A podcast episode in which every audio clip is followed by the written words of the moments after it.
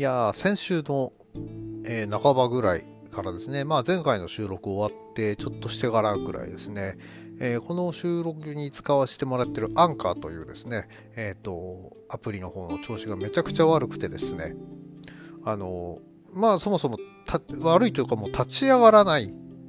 えっ、と、最初立ち上がってすぐ落ちるだったんですけれども、えその後あの、アプリの更新が入って、あ、こおとついにそのエラーの改善来たのかと思ってですね、えっ、と、それをやってですね、えっ、と、もう一度立ち上げるとですね、一瞬だけ出て、もう全く立ち上がらないって、そんな状況が続いておりましてですね、いや、まあちょっと先週はね、まああの、あんまり収録する気も起きなかったんでですね、まあいいかいいかと思いつつ、えっ、と、流してたんですけれども、まあそろそろ、えー今回ね、の本題の収録のものも近づいてきたんで、えーいい加減立ち上げないとまずいなと思っていろいろいじってたわけですが、まあ、それで、えっ、と、まあ、その iPhone の方の立ち下げ、立ち上げをやってみたり、アプリを削除して、えっ、と、もう一度インストールしてみたりっていうことを繰り返したんですけれども、どうも拉致が開かないと。えーそういうわけで、えっ、と、まあ、ほとほと困ってですね、いろいろ調べてたわけですけれども、まあ、結果としてはですね、iOS、iPhone で使ってるんで iOS、こちらのですね、バージョンを、えっ、と、ちゃんと15にしましょうということがですね、えー結論だったわけで、いやただね、あの、本体のその空きが少ないとですね、えーなかなかその更新するのもですね、億劫になってしまう状態で、今ね、あの64のやつ使っ64ギガの、えー本体のやつ使ってるんで、もうかなりですね、えっ、と、なんだ、えっ、と、あの、FGO と遊戯王と、えっ、と、あとはこの、えーポッドキャストで、えかなりのですね、えっ、と、あ、意外とですね、あの、新日コレクションも容量食うんですけどね、えそれでかなり容量が埋まっちゃっててですね、えーまあ、あの、もう削れるものって言ったら写真ぐらいしかなくてですね、で、また写真をパソコンに写すのもね、めんどくさくて億劫がってるんですけども、これもやんなきゃってことでですね、えーまあ、まず写真を写す、えーで、写真を、えー iPhone から消す、えで、そこから、えっ、と、まず iTune の方の、えーと、更新をパソコンでかけて、で、iTune 経由で、えーと、更新ファイルをダウンロードしてなんてことをやってですね、まあ半日ぐらい携帯使えない状態でですね、えーそれでなんとかですね、えーと復活しましてですね、現在取れるようになっておりまして、まあ、なんだかんだでね、こまめに、えー更新とかかけとかなきゃならないなっていうことが一つと、えーそろそろね、あの、iPhone の方の容量も増やしたいなとか思いつつですね、えーまあただ増やすとなんか余計なアプリとか入れてまた遊んじゃいそうだなっていうのもあってですね、えーどうしようか悩んでる次第です。で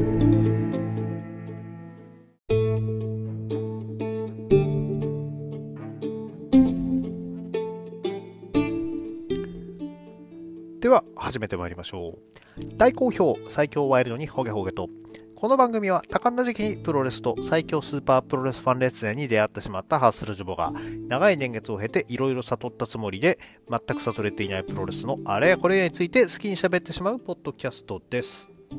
えーというわけでですね、あの前段変なところでちょっと切ってますが、えー、と前段でお話ししたように、えー、とちゃんと動いているかっていうのの確認も込めてありましてですね、えー、と一旦ちゃんと保存できるかどうかの、確認をした次第です。えー変なところで本当切ってしまって申し訳ございません。本日第146回、えーこちらはですね、えー全日本プロレス、えーえー12月16日に行われます後楽園ホール大会 AJP、えープライムナイト2021、えーこちらのですね、えーとプレビューについてお話ししていきたいと思っております。まあ本当、えー前もねちらっと言いましたけれども、えー去年一昨年の、えー、と2月の全日本プロレス生観戦を最後に、えー、とコロナウイルスの、えー拡大によりまして私としては、えー、と生観戦をずっと控えておりましたがまあまあちょっとねあのオミクロン株なんていう話も出てますけれども。まあこの状態で、えー会場の方で、えー、とそういうクラスターが発生したっていう話も聞かないし、まあ、そもそもあのあなたはその毎日ねほぼ満員の電車乗ってね東京通ってるでしょうなんていう話でですね、えー、とワイフからですね、えー、とようやくゴーサインをいただくことができましたんでね、えーこれでちょっと生観戦を、えー復活まあそんなね前みたいな頻度でいけるとは思っていませんが、えー、とちょっと復活させたいなと思っております。えー、何しろですね、あの前みたいな頻度って、あのこれ聞いてる方だと、どれぐらいの頻度で言ってたか分かんないと思いますけれども、一応1ヶ月に1回ぐらい、えー、全日本プロレスの大会はなんとか行こうっていうぐらいのペースでね、えっ、ー、と、昔は行ってたわけですが、えー、とそれも行かなくなって、で、えっ、と、行かなくなってからこのポッドキャスト始めてますんで、ねえ、あの、実は次見るのが、その生観戦の、えーと、レビューっていうのが初になるんで、えっ、ー、と、ちょっと、えっ、ー、と、どういう風な、えっ、ー、と、記録の仕方をしたらいいかなってね、心配しながら、でもまあ試合、せっかくの久しぶりのね、試合なんで、えー、楽しみたいとは思っております。では、プレビューの方、えっ、ー、と、行っていきます。えー、ちょっと順番、試合順わかんないんですけれども、えー、まず、えー、タックマッチ、えー、土方隆二、寿司 VS 植木隆之、えー、立花聖吾ということで、えっ、ー、と、こちらはですね、えっ、ー、と、まあ、後で話しますけれども、たくさんの、えー、メンバーが、えー、この日をもって、えー、全日本プロレスを対談する中でですね、えー、かつて、えー、全日本プロレスに所属していた、えーと、土方選手ですとか、えー、寿司選手がですね、こうやって第一試合、であ第一試合かどうかわかんないですけど、こうやってね、上がってくれるっていうところはですね、これはもう本当にあの、逆に、あの、これからのことを考えた、えー、ると、えっ、ー、と、明るいいつかまたこうやって、えー、と戻ってきてくれることがあるんだろうなっていうことをですね、えー、と彷彿させてくれる、えー、ありがたい試合なのかなと思っております。えー、で植木選手と立花選手もですね、えー、とどうなんでしょうね、植木選手また本格的に、えー、と上がり出してくれるんですかね、え、そうなってくるとまた面白いかなとは思っております。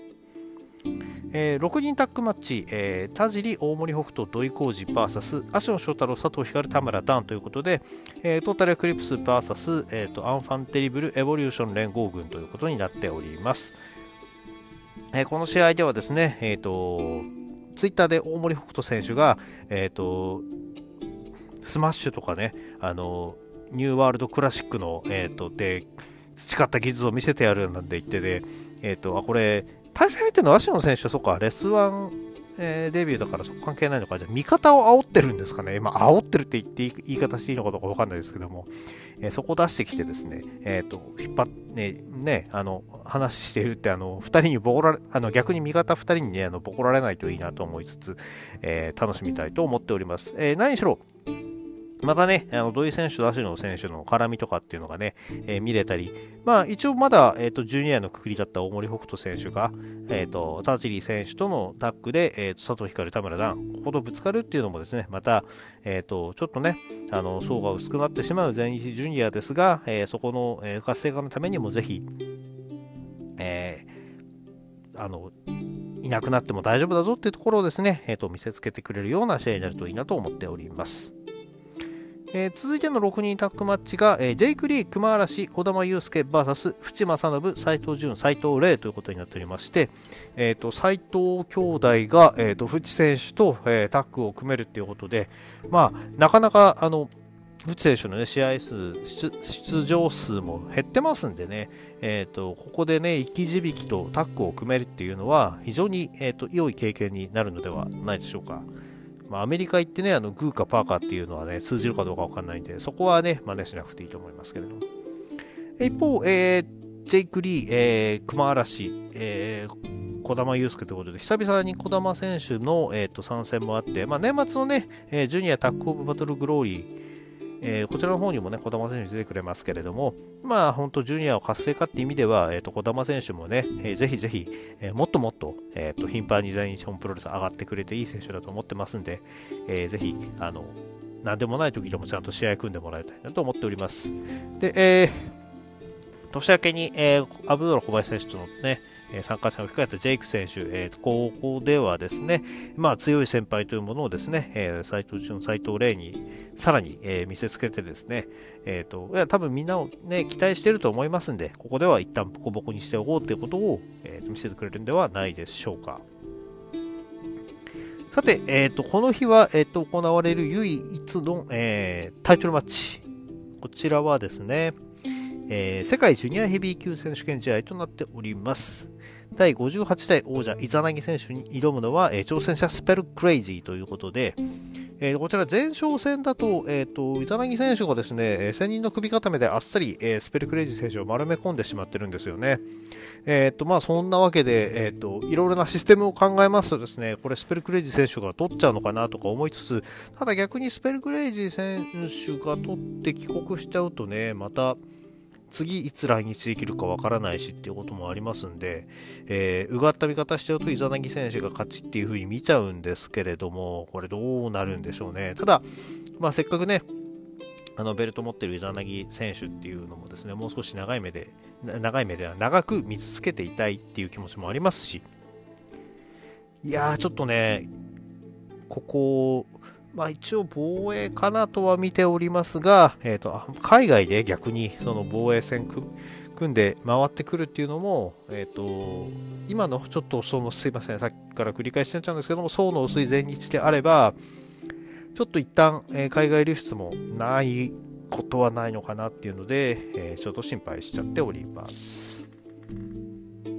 で、ここからですね、ちょっと寂しい試合、いや、寂しくないですね。えっ、ー、と、楽しく送り出さなきゃならないんで寂しいって言っちゃダメです。えっ、ー、と、ラストマッチ、えー、所属ラストマッチ、えー、卒業マッチ、これが続きます。え、岩本浩二所属ラストマッチは、え、岩本浩二ブラックメンソーレ VS、えー、親木敦樹ライジング隼人というカードになっております。え、こちらはですね、まあ本当、あの、ちょっと、あのツイッターとか見るとですね、えーと、こんな試合ばっかり組むから岩本選手がねいなくなるんだみたいな書き込みもちょっと見たりしてですねちょっとどんよりした気持ちになったりもしたんですけれどもこのカードに関しましては岩本選手からですね、えーと、その全日本プロレスではジュニアでやらせてもらってて今は無差別にね、えー、なってますけども、えー、ジュニアでやってて、え、その中で、えしのぎを削ってきた仲間と最後は、えーと、試合をして、えー、あの対談したいという、休業したいという話を、え本人の方からですね、えしてくれたということで、えこのカードになってますということです。あの、生き生きとですね、えっ、と、2人が戦う様っていうのをですね、えー、あ、2人、えー、2人じゃないな、えっ、と、4人がね、戦う様っていうのを、えっ、と、しっかり目に焼き付けていきたいと思いつつ、やっぱり、えー、本当にこれに関しては、もう寂しさしかないと言いますかね。いやー、やっぱりちょっといざまとめて言葉にしようとすると非常に、えー、込み上げるものがあってですね、えー、何も本当に言葉が出てこなくなってしまうかなと思っております。えー、どっちが先なのかな？えっ、ー、と、まあ、ちょっと書いてある順番に言いますね。で、ゼウス、えー、全日本プロレス卒業待ち、人生は祭り。えー、こちらはですね、え、ゼウス、諏訪間、宮原健人 VS 石川修司、大森隆夫、本田隆起ということでですね、えっ、と、ゼウス選手、えー、大阪プロレスの社長就任に伴う、えー、全日本プロレス対談ということで、えーと、こちらは、えーと、卒業という形をしております。えー、対戦カードもですね、えーと、しのぎを削った、えー、と宮原健と、えー、諏訪間選手がパートナーにいて、対戦相手は、まあ、本田隆起選手はね、これ多分そのゼウス継承、ある意味一つのね、えっ、ー、と、木土産を置いてこうということで選ばれた仲間、えー、そして石川修司、大森隆夫、ここはですね、もう本当にあの、全日本プロレス、えー、大量離脱の後にですね、えっ、ー、と、ヘビー級としてですね、ガンガンぶつかり合った2人と、えー、戦うという、えー、ところがありまして、ゼウス選手、思いっきりね、えーと、ぶつかってくれるところを見せてくれるんじゃないでしょうか。まあ、あの、先日ですね、あの、YouTube を使ったオンラインサイン会、えー、こちらの方がありまして、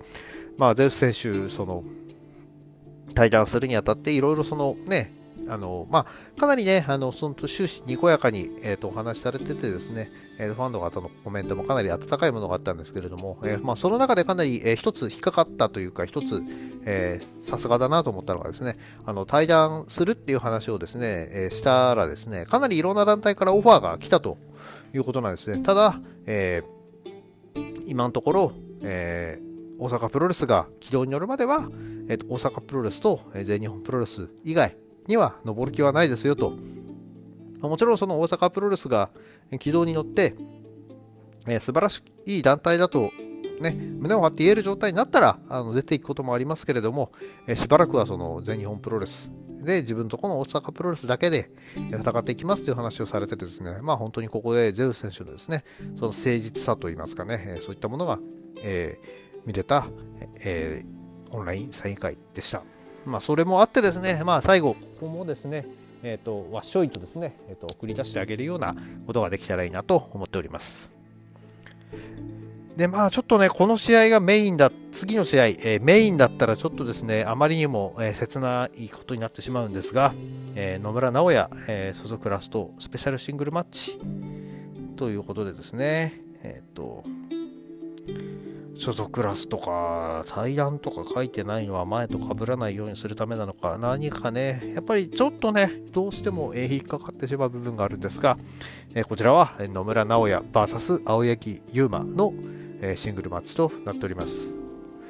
まあ、あの、ここ、えー、本当ね、え2年弱、それこそコロナ前ぐらいからですよね、ちょっと前ぐらいから欠場してた野村選手、久々に、えー、リングに上がったと思いきや、えーと、やりたいことができたので、対談させてくださいということでした。いや、本当ね、あの、野村選手の復帰をね、みんなが待っていたわけで、えー、ジェイク・リー、青柳優馬、そして野村直哉のこの3つの3本の柱がですね、全日本プロレスを支えていくんだっていうふうにね、あの思って待ち続けていたわけですが、えー、残念ながら、えーと、対談の決意、こちらはですね、揺るがないようです。えー、体も大きくて、えーとただどこか不器用で、それでも、えーと、ついにですね、えーと、殻を破った野村直哉選手だったんですけれども、えーと、しっかりと,、えー、と3冠もちろんね3冠何回か挑戦とかもしたりしてたんですけれどもまだまだこれから、えー、と本当に、え、ジェイク選手とかね青柳選手とガンガンしのぎを削っていくこれからっていうところでですね、え、ちょっと、え、全日本プロレスを立ってしまうというのは、えー、とやはりえ、もうね、言葉に詰まっちゃうんですよね。えー、もう本当に、まあ、本人の、えー、人生が一番ですし、えー、プロレスラーっていうのは、えーと、自分のことを認めてくれて、えーと、自分の、えー、ギャラをたくさん出してくれるところで戦うのが、えーと、プロレスラーなんだということはですね、えー、とかのスタン・ハンセンもですね、えー、と次長でお話しされております。なので、えーと、野村選手がですねあの自分がどういうところで活躍したいかっていうのを決めるのは野村選手の決断に委ねるしかないわけです。それでも、それでも、ファンとしてはですね、えっ、ー、と、この3人で全日本プロレスの3冠っていうのをですね、争う姿、えー、まあ、言い方良くないですけれども、えっ、ー、と、諏訪間、宮原健人に頼らなくても、えっ、と、明るい未来、というのをですね、えーと、見れることを、えーと、期待して待ってたわけです。その未来っていうのは残念ながら、えーと、見れなくなってしまいましたが、この最後のラストマッチに対して、えー、名乗りを上げた青柳優馬選手、タッグパートナーでもありですね、えっ、ー、と、まあ、ちょっと少し先輩の野村選手に対してですね、えっ、ー、と、悪態をつきつつもですね、えっ、と、自分が送り出すということをですね、快く引き受けてくれた青柳選手のとの戦いっていうのをですね、まぶたに焼き付けて、またいつかどこかで、えっ、ー、と、もうな最強の外敵とかそんな形でもいいんでね、全日本プロレスで、えっ、ー、と、また2人の戦いが見られる日が来ることを祈っております。と、ちょっとまあしんみりしちゃいましたけれども、まあ本当、個人的には久々の生観戦なんでね、あの思いっきり楽しんでこようと思っております。いやいや、本当えー、なんか、な泣いちゃってメモとか取れなかったら困るんで、まあ逆に1000円とかね、出せなくてよかったかなと、えー、声出せたらね、あの、間違いなく、えー、泣いちゃってたような気がしますんでね、えー、そこだけは、えっ、と、今回はその声出し、負荷っていうのに対してですね、えっ、と、感謝しておかなきゃならないかなと思っております。えでは、今日はこれぐらいにしたいと思います。えー、この番組では皆さんのご意見、ご感想をお待ちしております。えー、Twitter のハッシュタグ、今日ほげでのつぶやきや、えー、DM、リプライ、または、えー、質問箱の方に何かお書きいただければ、お返事させていただこうと思っております。それでは皆様、ワイルドな一日をお過ごしください。